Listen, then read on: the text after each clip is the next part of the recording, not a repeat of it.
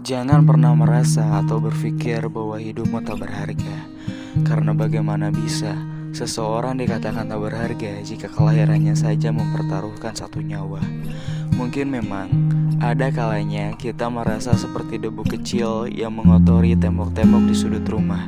Tapi Eizi pernah berkata, bahkan debu yang berterbangan punya kisah.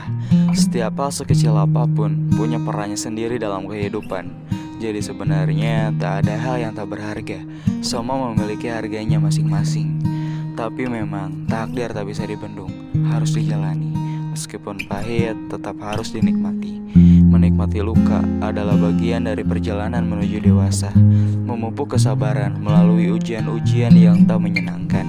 Begitulah cara Tuhan berkehendak dalam membangun karakter setiap hambanya.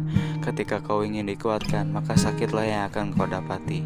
Dan jika kau mampu bertahan, maka kau sudah berhasil untuk bertambah kuat. Begitulah kehidupan, senantiasa dibanjiri dengan hal-hal yang tak menyenangkan. Kitalah sendiri yang membuatnya menjadi menyenangkan. Mungkin kau cemas ada apa di balik semua yang kau hadapi. Berpikir apakah cerah atau kelam yang akan kau dapati. Tak apa, nikmatilah prosesnya.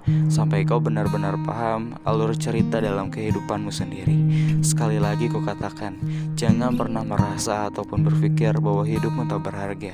Karena bagaimana bisa seseorang dikatakan tak berharga jika kelahirannya saja mempertaruhkan satu nyawa.